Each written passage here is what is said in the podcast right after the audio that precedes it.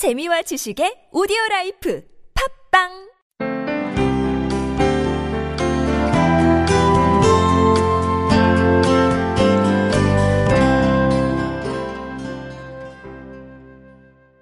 예, 먼저 한번 성경 말씀 좀 읽도록 하겠습니다. 에, 사무엘하 말씀인데요.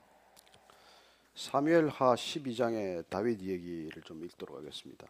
12장 15절에서 25절까지 제가 읽어 드릴 텐데 혹시 자막 보고 같이 읽으실 수 있는 분 같이 읽으셔도 좋겠습니다. 같이 읽을까요? 나단이 집으로 간 뒤 여호와께서 우리아의 아내가 다윗에게 낳아준 아이를 치시자 그 아이가 병이 들었습니다. 다윗은 아이를 위해 하나님께 간절히 기도했습니다. 그는 금식하고 집으로 들어가서 방바닥에 엎드려 밤을 지새웠습니다. 집안의 노인들이 그 옆에 서서 일어나기를 권했지만 다윗은 그 말을 듣지 않고 그들과 함께 먹지도 않았습니다. 7일째 되는 날 아이가 죽었습니다. 다윗의 종들은 아이가 죽었다는 말을 다윗에게 전하기가 두려웠습니다. 아이가 살아 있을 때도 다윗 왕이 우리 말을 듣지 않았는데 아이가 죽은 것을 우리가 어떻게 말할 수 있겠는가? 그 소식을 들으면 왕께서 얼마나 상심하겠느냐 하고 생각했기 때문입니다. 다윗은 자기 종들이 수군거리자 아이가 죽었음을 눈치채고 물었습니다. 아이가 죽었느냐? 그들이 대답했습니다. 그렇습니다. 죽었습니다. 그러자 다윗은 일어나 몸을 씻고 기름을 바르고 옷을 갈아입은 후 여호와의 집으로 들어가 경배를 드렸습니다. 그리고 자기 집으로 돌아와 음식을 가져오라고 해서는 먹기 시작했습니다. 그의 종들이 다윗에게 물었습니다. 이게 어찌된 일이십니까? 아이가 살아 있을 때는 금식하고 우시더니 지금 아이가 죽었는데 일어나 드시다니요. 다윗이 대답했습니다. 아이가 아직 살아 있을 때 내가 금식하고 운 것은 혹시 여호와께서 내게 은혜를 베푸셔서 아이를 살려 주실지도 모른다는 생각 때문이었다. 하지만 이제 그 아이가 죽었으니 왜 금식하겠느냐? 내가 그 아이를 되돌릴 수 있겠느냐? 나는 그 아이에게로 갈 테지만 그 아이는 내게 돌아오지 못한다. 그러고 나서 다윗은 자기 아내 바세바를 위로하고 들어가서 그와 동침했습니다. 그리하여 바세바는 아들을 낳았고 다윗은 아이의 이름을 솔로몬이라고 지었습니다. 여호와께서는 그 아이를 사랑하셨습니다. 여호와께서 그 아이를 사랑하셨기에 나단 예언자를 통해 그 아이의 이름을 여디디아라고 지어 주었습니다. 아멘. 자, 한번 더 기도하겠습니다. 하나님 아버지, 저희들이 오늘 함께 모여서 하나님께서는 도대체 이 땅에 어떤 사람을 쓰시나, 그 사람은 왜 쓰시나, 어떤 기준인가 한번 같이 묵상하고자 합니다. 이 저녁에 말씀을 통해서 저희들이 지혜를 얻게 하시고 하나님의 통찰력을 얻게 하시고 그리고 이 땅을 살아가면서 어떻게 믿음을 지니고 살아야 하는지 깨닫게 하여 주옵소서. 예수님 이름으로 기도합니다. 아멘. 하나님이 쓰시는 사람들은 참 우리가 볼 때 때로는 이해하기가 어려운 사람들이 있습니다. 뭐 저런 사람을 쓰시나 하고 많은 사람들이 있는데 요새 말로 스펙이 좋은 사람들이 있는데 왜 저런 사람 안 도와두고 이런 사람을 쓰시나 하는 사람들이 많습니다. 성경의 저자들도 각양각색입니다. 우리는 그 성경이 하나님의 신에 감동된 사람들에 의해서 씌어졌다는 것은 알지만 지금을 놓고 보면 한 40여 명의 사람들이 아주 각양각색이에요. 어쨌건 이 오늘 우리가 읽은 다윗 이야기는 참 풍성한 한 인생의 이야기를 폭넓게 담고 있습니다. 어린 시절부터 그가 죽는 시간까지 어쩌면 한 인생을 그렇게 폭넓게 성경이 기술하고 있는 까닭은 통일 이스라엘 왕국의 왕이 되었기 때문이죠. 통일 이스라엘의 초대 왕은 사울이었습니다. 그 사울이 어떻게 왕으로 세워졌는지 또 어떤 일생을 살다가 마치게 됐는지는 대충 우리가 알게 되었지만 그 뒤를 이은 이 다윗 이야기는 사울 왕 현직 왕에게 지극히 지명 수배자가 되어서 쫓겨다니면서 고난의 시간을 거쳤다는 얘기를 우리가 지지난주에 한번 같이 나눈 바 있습니다. 그래 그런 어려운 시절을 겪었습니다. 잘못한 게 있어서가 아니에요. 오히려 남달리 뛰어난 재능 때문에 고난을 겪었습니다. 그냥 숨어서 초에 살았더라면 겪지 않았을 고난입니다. 누구도 상대하고 싶어 하지 않은 골리앗을 쓰러뜨린 이후에 그의 고난은 왕의 시기심에 의해서 본격적으로 시작이 되어서 13년간 쫓겨다니는 신세가 되었어요. 광야란 광야를 전전하면서 산 것이죠. 이스라엘 성지 수레를 달려왔습니다만 광야라는 곳은 정말 다니기 힘든 곳이에요. 낮에 태양이 장렬하기 시작하면 정말 숨이 멎을 것 같은 곳입니다. 그러나 그 광야는 재미있는 곳이에요. 사막과 다릅니다. 사막은 생명이 살 수가 없어요. 사막은 물을 가두지 못합니다. 그러나 광야는 곳곳에 물을 가둘 수 있는 그런 반석 밑에 샘이 있고 또 때로는 동굴이 있고 때로는 광야에 폭포도 있습니다. 엔게디라는 곳에 가면 조그만 폭포가 흐르는 그런 광야가 있어요.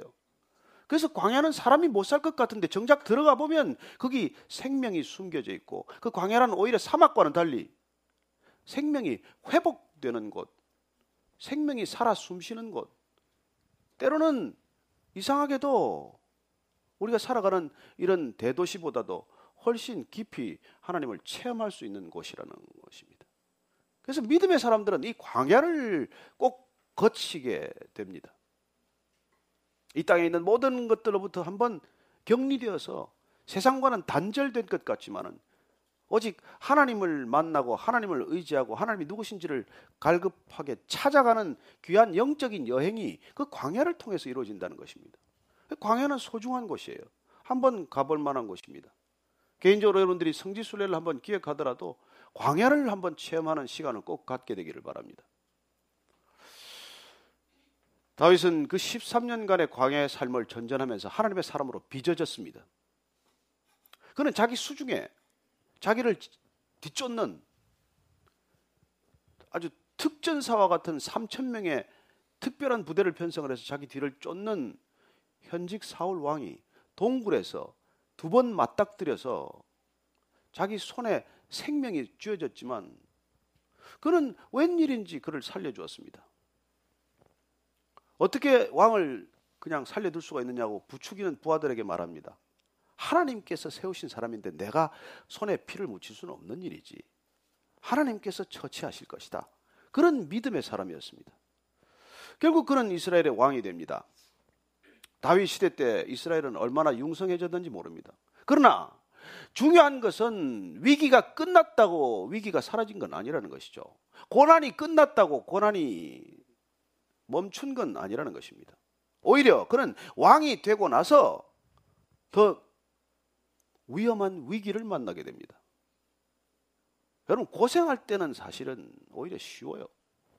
회사도 그렇습니다. 적자 때 오히려 쉬워요. 흑자를 만들어야 되겠다는 목표가 뚜렷하니까 뭉쳐질 수도 있고 한 마음이 될 수도 있죠. 그러나 회사가 흑자가 되고 돈을 벌면 그러면 싸우기 시작합니다. 누가 얼마나 그 몫을 차지한 걸까를 놓고 위기가 시작이 되는 것이죠. 은행들이 은행 깽들이 은행 털 때는 괜찮습니다. 한 마음입니다. 그러나 은행에 돈을 털고 나면 그때부터 싸우는 것이죠. 뭐 선거 치를 때 선거 캠프에 한 마음이 되어서 일사불란하게 움직일 수 있습니다. 그러나 대권을 잡고 나면 안에서 내분이 시작이 되는 것이죠. 논공 행상이 시작되면서 내분은 안 일어나는 곳이 없습니다. 어쩌면 부부는 마찬가지 아닙니까? 처음에 고생할 때는 괜찮았는데 남편이 좀 돈을 벌고 좀 안정이 되고 살만하면 그러면 뜻밖의 일들이 찾아오기 시작하는 것이죠. 마찬가지입니다. 다윗은 그렇게 이제 왕이 되어서 그토록 시달리던 본인을 뒤쫓던 사울 왕도 사라지고 이제는 나라를 잘 다스리는 일만 남았는데 뜻밖의 그에게 찾아온 건 무엇일까요? 태만이에요. 게으름입니다. 이스라엘의 봄이 돌아왔다는 것은 전쟁이 시작되었다는 뜻입니다. 우기가 끝나고 이제 전쟁할 수 있는 때가 되었다는 뜻이에요.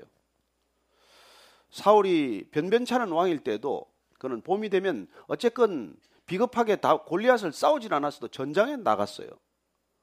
그러나 다윗은 나라가 커지고 통일 왕국이 이루어지고 이제 이만하면 됐다는 안일함, 나태함이 찾아온 것이죠. 부하들을 다 전장에 내보내고 본인은 왕궁에 남기로 결정한 것입니다. 이게 위기예요. 그리고 그는 이제 늦잠을 자기 시작합니다. 원래 뭐 그쪽, 그쪽 땅이 늦잠 자는 나라예요. 오후 늦게 일어나서 왕궁 위에 높은 곳을 거닐다가 뜻밖의 아름다운 여인이 목욕하는 것을 지켜보게 됩니다. 뭐 옛날에 무슨 뭐, 뭐 비디오가 있었겠습니까? 뭐 있었겠어요? 보면 눈이 번쩍 뜨여진 것이죠. 여인이 목욕하는 걸 보고. 그러나 여러분, 나태함, 게으름이란 그런 것에 사로잡힐 수 있는 가장 좋은 조건이라는 뜻이에요. 먹고 사는 게 바쁘면 그런 거 신경 안 씁니다. 그러나 먹고 살만하기 때문에 그런 것들이 눈에 띄는 거예요. 그래서 그는 눈을 돌리지 않고 그걸 시선에 사로잡혀서 그 여인이 목욕하는 걸 지켜본 것이에요. 그리고는 끝내 그 여인을 묵상하다가 왕궁으로 불러들여서 동침을 하게 됩니다. 어떤 다윗입니까? 아둘람 동굴에서 숨어 지내면서 어렵고 힘든 사람들 600명과 함께 공동체를 만들고 나라를 정말 이렇게 세우기 위해서 그렇게 함께 고생했던 사람들과 그렇게 어렵게 헌신해서 나라가 이제 기틀이 잡히는가 했더니 뜻밖의 그는 한 여인에게 덜미를 잡힌 것이죠. 그래요. 안 되려면은 그냥 첫 술에 임신이 덜컥된 겁니다. 이 바세바라고 하는 여인이 왕궁에 전가를 넣습니다. 아무래도 임신이 된 것 같다. 다윗은 큰일 났습니다. 현지 왕이 잘 아는 대로 이스라엘의 율법에 따르면 가늠한 남편 남자와 여자는 다 돌로 쳐 죽이게 돼 있어요. 율법에 적용한다면 왕인들 뭐 별 수 있겠습니까? 그는 머리를 쥐어 짜내기 시작을 합니다. 어떻게 할 것인가? 그래요. 이 여인의 바세바라고 하는 여인의 남편을 불러들여서 전장에 나가 있는 남편을 불러들여서 아내와 동침을 하게 만들자. 그리고는 아내가 임신한 것으로 만들자. 하는 각본을 짠 것이죠. 전장에 전선에 있는 남편 우리아를 불러드립니다. 그래서 너는 오늘 집에 가서 쉬어라. 근데 이 또 남편이라고 하는 우리아라고 하는 작자가 너무나 왕을 사랑하고 또 군인으로서의 태도가 철두철미한지라 어떻게 동료들이 전선에서 지금 저러고 있는데 내가 집에 들어왔다고 아내하고 잠을 자겠냐 왕궁을 지키고 나가질 않네 참 일이 안 되려면 이렇게 꼬입니다 그래서 그 다음 날은 또 머리를 짜내서 술을 잔뜩 먹여가지고 이번엔 술이 취해서 가겠지 했더니 또 술이 취한 채 왕궁에서 밤을 새우고 안 들어가는 거예요. 그래서 할 수 없이 군 사령관, 최종 사령관 요압한테 편지를 씁니다. 이자가 이번에 전선에 나가면 최일선에서 전사하게 하라. 이게 두 번째 플롯 시나리오입니다. 요압 장군은 그의 밀지를 받고 그렇게 각본대로 우리아가 전사하게 만든 것이죠. 최전선에 같이 내세워 놓고 갑자기 후퇴하는 바람에 우리아는 장렬하게 전사하고 맙니다. 다 이런 다 완벽히 끝난 것 같아. 완전 범죄가 이루어진 것 같아.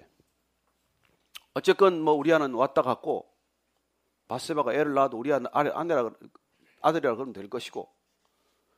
그러나 여러분 비밀이 어디 있습니까? 이 사건을 다윗 왕궁에 있는 사람들이 몰랐겠습니까? 여러분 스캔들이란 본인 귀에 제일 늦게 들어갑니다. 자기만 모르고 있어요. 다 아는데.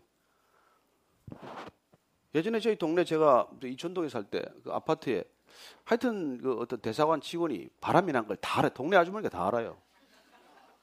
근데 본인만 자기 비서하고 그렇게 멀쩡히 다니고 다니는 줄 알죠. 나중에 어떻게 비밀에 놨는 거 보니까 이 여직원을 데리고 출장 가면서 호주 대사관에 비자를 넣었는데 그 대사관 직원에 있는 분이 또 그, 그 아내한테 그 얘기를 한 거예요. 그래서 그 아내가 다 얘기를 했어요. 뭐. 그 여러분 세상에 비밀 없습니다. 특별히 한국 땅이 좁아서 다 알지 않습니까? 저는 뭐 지금도 사실 이 뭐 아름다운 동행에 너가 혹시 한 20년 전에 술집 마담이 왔나 하고 제가 이렇게 가슴이 좀 조마조마할 때가 있습니다만은 회개를 했지만 그것도 뭐 그걸 또 과거를 알고 와서 따지면 참 골치 아프지 않습니까? 법적인 시효는 끝났어요. 그렇지만 또 뭐 법적인 문제가 아니라 윤리적인 도덕적인 문제를 가지고 시비를 삼으면 어쩌겠습니까? 어쨌건 이 다윗의 문제는 온 국민이 다 아는 문제예요, 사실은. 왕궁에 소문이 났는데 안 나겠습니까? 그래서 나단 선지자를 통해서 하나님께서 말씀하십니다. 선지자가 찾아왔어요. 그리고 선지자가 다녀간 뒤에 아이가 바로 병들게 됩니다. 불륜의 그 간음으로 태어난 아이는 정말 본인과는 아무 상관없이 그렇게 알아서 생명을 잃고 마는 사건이 생기는 것이죠. 오늘 우리가 읽은 본문은 짧지만 다윗이 간절하게 아이를 살려달라고 일주일간 금식 기도하는 장면입니다. 그가 기도의 자리로 돌아왔다는 것은 사실 회개했다는 것이죠. 나단 선지자가 그 죄를 지적했을 때 그가 즉시 그 죄를 인정했다는 것이죠. 여러분, 이게 다윗의 위대성입니다. 죄를 끝까지 감추려고 했다면, 권력으로 그걸 어럭누리고 했다면, 그렇다면 나단 선지자를 또 비밀리에 없애버리고, 그리고 그 비밀을 아는 요압 장군도 처치하고, 그렇게 악순환을 밟아갔다면 어떻게 되겠습니까? 그러면 오랜 드라마가 되겠죠. 궁중 드라마. 그래요. 신기하게도 그는 잘못을 지적받았을 때 즉각 그 죄를 신했다는 것입니다. 이게 다윗의 위대함입니다. 여러분, 인간이 죄안 짓는 사람 없습니다. 그러나 누가 믿음의 사람이고 어떤 사람을 하나님이 쓰시느냐? 반듯한 사람 쓰는 게 아니에요. 탁월한 사람 쓰는 게 아닙니다. 건장한 사람 쓰는 게 아니에요. 돌이킬 줄 아는 사람을 쓰시는 것입니다. 여러분, 인간은 우리끼리 재봐야 도토리 키재기예요. 50보 100보입니다. 그러나 하나님이 보시기에 제대로 된 사람이란 늘 잘못을 인정할 줄 알고 그 잘못으로부터 돌아설 줄 아는 사람이라는 것이죠. 그는 놀랍게도 나단 선지자가 와서 이렇게 비유로 말합니다. 부자가 99마리 양이 있었습니다. 손님이 왔어요. 자기 양 잡기가 억울해가지고 옆집에 있는 딱 한 마리 양이 있는 사람 그 양을 빼앗아다가 손님을 치렀습니다. 그 얘기를 듣더니 다윗이 흥분했어요. 그런 나쁜 자가 있나? 그런 나쁜 자는 쳐 죽여야지. 어떻게 그런 자가 있나? 그 자가 바로 당신입니다. 우리 같으면 그 얘기 들으면 뒤집어졌을 거예요. 이 자식이. 어디다 대고 와서. 그러나 그때 그는, 아, 하나님이 나를 지금 마지막 경고장, 이 옐로우 카드구나. 이걸 알아야 되는 것이죠. 그리고 그는 즉각 죄를 시인했고, 즉각 그는 회개했고, 그는 즉각 돌이켰을 때 하나님께서 용서하셨다는 것입니다. 이게 우리의 신비예요. 인간은 용서 못 합니다. 그러나 하나님께서는 우리가 이간 돌이키기만 하면 하나님은 즉각 마치 용서하려고 준비했던 것처럼 용서를 하신다는 것입니다. 이래서 우리가 신앙의 길로 가는 것이에요. 우리가 완전해서 가는 것도 아니고 잘나서 가는 것도 아니고 자격이 있어 가는 것도 아닙니다. 우리가 돌이키기만 하면 하나님께서는 늘 받아줄 준비가 되어 있다는 것입니다. 인간은 실수하기 위해 태어난 존재 같아요. 인간은 죄 짓는 게 전공입니다. 그러나 하나님은 돌이키기만 하면 용서하는 게 전공이에요. 그래서 예수님께서 오셔서 말씀하십니다. 이런 번씩 일곱 번이라도 용서해라. 77이 490번만 용서하라는 겁니까? 아니에요. 하나님의 용서란 그런 것이라는 거예요. 그게 우리는 이해할 수가 없어요. 왜 우리가 하나님께 달려옵니까? 왜 하나님을 필요로 합니까? 용서하는 하나님이시기 때문입니다. 비록 인간은 용서할 수 없을지라도 그래요 다윗의 위대함이란 기억하십시오. 그가 이 죄를 지적받았을 때 그는 즉각 그 죄를 시인하고 하나님께 엎드려서 7일간 금식 기도했습니다. 결과는 응답입니까? 아니요. 아이는 죽었습니다. 기도는 응답되지 않았습니다. 금식했지만. 그랬는데 아이가 죽은 걸 알고 나서는 자리를 털고 일어나서 더 이상 하나님께 때를 쓰거나 울고 통곡하거나 그러지 않습니다. 아주 요새 말로 쿨하게 행동하기 시작합니다. 가서 샤워하고 옷 갈아입고 음식 달라고 해서 밥 실컷 먹고 그리고 바세바 찾아가서 또 잠자리를 같이 합니다. 뭐 이런 자가 다 있어요. 그래도 뭐 이거 뭐 이게 뭐 근조 붙이고 한 일주일은 지나가야 되지 않겠어요? 그래 우리가 우리가 상식적으로 생각하는 것과 전혀 다른 패턴의 행동을 보인다는 것이죠. 그래서 너무 밑에 사람도 놀랐어요. 아니, 애가 아플 때는 저렇게 먹지도 않고 금식하면서 기도하더니 애가 죽었는데 이제 어떻게 될까 걱정했더니 오히려 깨끗하게 그냥 차려입고 그리고 그날 가서 또 이렇게 잠자리를 했더니 애가 또 덜컥 생겨버리고 거기 생긴 애가 솔로몬이라는 애라는 거예요. 여러분 이스라엘 왕국을 물려주려면 그래도 제대로 된 여자하고 양갓집 규수하고 낳은 첫 번째 부인한테 난 아들이야 되지 않겠어요? 그러나 왠지 모르게 다윗의 왕권을 이을 사람은 이 바세바 남의 여자를 뺏어와서 그 여자하고 난 사이에 난 솔로몬에게 왕권이 넘어가게 됩니다. 이런 역사적 현실 앞에서 우리는 때로 당혹스러워요. 뭐 권력이란 그렇게 넘어가나 보지 그렇게 말할 수도 있겠지만 그러나 우리는 하나님께서 역사 가운데 인간의 역사 가운데 어떻게 보이지 않는 손으로 작용하고 있는지를 우리가 유심히 살펴보게 되는 것이죠. 우리는 다윗이라는 인물에 좀 더 초점을 맞춰볼 필요가 있습니다. 그러니까 진정한 위기는 위기가 끝났다고 생각될 때가 위기라는 것입니다. 우리 인생은 그렇게 위기가 쉽게 끝나지 않습니다. 저는 여러분들이 어떤 어려움이 있더라도 어려움을 감사하게 여기고 어려움이 끝났음을 감사히 여기지 않게 되기를 바랍니다. 어려움을 견딜 수 있는 힘과 능력을 주시는 것이 감사한 일이지 위기가 끝난 것이 감사가 아니라는 거예요.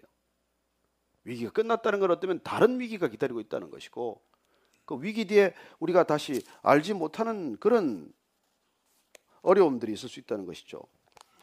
다윗이 용서를 받았습니다. 그가 용서를 받고 나서 얼마나 회개하고 나서 하나님이 용서해 주시자 그는 얼마나 기쁜 마음으로 이 시를 지었는지 모릅니다. 시편 32편을 제가 읽어 드릴게요. 용서받고 나서 지은 시입니다. 죄를 용서받고 그 죄가 씻겨진 사람은 복이 있습니다. 여호와께서 그 죄를 묻지 않으시고 그 영에 교활함이 없는 사람은 복이 있습니다. 내가 죄를 고백하지 않고 온종일 신음할 때 내 뼈들이 다 녹아내렸습니다. 밤낮으로 주의 손이 나를 짓누르시니 한여름 뙤약볕에 있던 것처럼 내 원기가 다 빠져버렸습니다. 내가 주께 죄를 인정하고 내 범죄를 감추지 않겠습니다. 내가 내 범죄를 여호와께 고백하리라 했더니 주께서 내 죄악을 용서하셨습니다. 그가 죄책감에 시달릴 때 죽을 것 같았다는 거예요. 여름 가뭄에 마른 뼈에 진액이 다 빠져나간 것처럼 고통스러웠던 시간이 있었다는 얘기죠. 그래요. 그러나 그가 죄를 자복하고 신하고 하나님께 돌이켰더니 하나님께서 용서해 주셨을 때 그 용서받는 것이 인생의 복이다라는 것을 고백하기에 이른 것입니다. 저는 혹시 이 밤에 여러분이 그런 말 못할 죄가 있다면 감춰진 죄가 있다면 가장 가까운 사람에게도 말할 수 없는 죄가 있다면 하나님께 다 고백하게 되시기를 바랍니다. 여러분 죄를 고백하는 것을 돌이킨다고 말하고 돌이키는 것을 회개라고 말합니다. 예수님께서 이 땅에 오셔서 선언하십니다. 첫 번째 메시지, 이 땅에 오신 목적, 회개하라, 천국이 가까웠느니라 말씀하십니다. 돌이키라, 그러면 하나님 나라가 바로 내 곁에 있다고 말씀하십니다. 돌이키기만 하면 사람과의 관계나 사람과의 계산으로는 계산이 되지 않지만 하나님은 그렇게 받아주시는 하나님. 우리의 죄를 용서하시기 위해 준비하신 하나님. 그리고 예수님 그 십자가의 놀라운 능력으로 우리를 회복해 하시는 하나님이십니다. 이전에 혹시 하나님에 대해서 궁금하시다면 하나님이 누구신지를 여러분들이 잘 모르신다면 그냥 하나님을 아버지라고 부르고 그 품에 뛰어들게 되기를 바랍니다. 그때 하나님은 받아주십니다. 안아주십니다. 회복해 하십니다. 그리고 우리가 무슨 죄든지 고백하기만 하면 하나님께서는 용서하시고 그 영혼을 평강 가운데로 인도하실 것입니다. 물론 세상의 죄값은 치러야 합니다. 교도소 갈 일이 있다면 교도소 가야 할 것입니다. 빚을 갚아야 할 일이 있다면 돈 갚아야 합니다. 그러나 우리가 적어도 죄책감으로부터는 더 이상 시달리지 않게 된다는 것입니다. 다윗의 위대함, 다윗이 현실에 뿌리박았던 영성, 그것은 인정할 줄 알고 돌이킬 줄 아는 영성이었다는 것입니다. 예수님 제자 중에 두 사람이 있습니다. 가론 유다는 예수님을 팔아버렸어요. 베드로는 예수님을 세 번씩 모른다고 부인했습니다. 딱 잡아뗀 사람이에요. 둘 다 예수님을 배신하기는 마찬가지입니다. 그러나 가론 유다는 후회하고 자살했습니다. 베드로는 회개하고 용서받았습니다. 베드로는 그 이후에 예수님의 수제자로서 반석 같은 그 믿음에 내 교회를 세우리라고 한 약속 때문에 베드로 위에 마치 교회가 세워진 것처럼 인정받는 제자로 회복된 것이죠. 저는 여러분들이 인생에 어떤 어려움이 있는지 모르지만 그 갈림길이 있다면 후회하지 마십시오. 회개하십시오. 그냥 깔고 뭉개지 마십시오. 돌이키십시오. 그러면 새로운 길이 열릴 것입니다. 어쩌면 우리 영혼에 새로운 햇살이 비칠 것이고 놀랍게도 하나님께서 새로운 경지로 지경으로 인도하시는 것을 경험하게 될 것입니다. 다윗 이스라엘의 위대한 별 이스라엘의 국기는 이렇게 형편없는 한 인간을 국기에다가 다윗의 별이라고 새길 만큼 국민적 영웅으로 추앙받는 사람이 되었습니다. 실수하지 않았습니까? 그가 완벽해서입니까? 그가 보통 사람보다 큰 도덕적인 능력 때문입니까? 어떤 것도 다윗을 설명할 수 없습니다. 그는 어쩌면 이 자리에 있는 누구보다도 많은 죄를 지었습니다.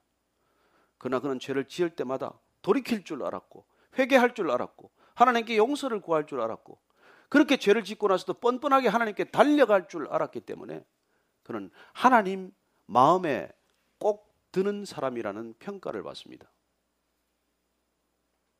죄는 잘 안 짓는데 부모한테 잘 안 온다. 그럼 불효자예요. 가끔 부모 돈을 훔쳐도 부모 가까이 있다. 이게 부모들 좋아하지 않습니까? 어쩌면 우리는 정말 늘 모자라는 사람들입니다. 저는 여러분들이 차고 넘친다고 착각하지 않게 되기를 바라고 늘 어린아이처럼 부족한 사람, 모자라는 사람, 실패하는 사람 그런 사람이지만은 다시 하나님을 힘입어서 일어서고 끝없이 다시 일어설 수 있는 그런 다윗과 같은 위대한 믿음의 사람이 되기를 바랍니다. 자, 결론입니다. 다윗이 위대합니까? 아니요. 지극히 평범한 사람이에요. 위대한 분은 하나님이심입니다. 다윗 같은 사람을 다시 이렇게 세워서 쓰시는 하나님이 위대하지 다윗이 위대한 게 아니에요. 저는 이 자리에 있는 모든 사람들이 위대한 하나님 손에 붙들려서 위대한 믿음의 사람이 되기를 축복합니다. 네.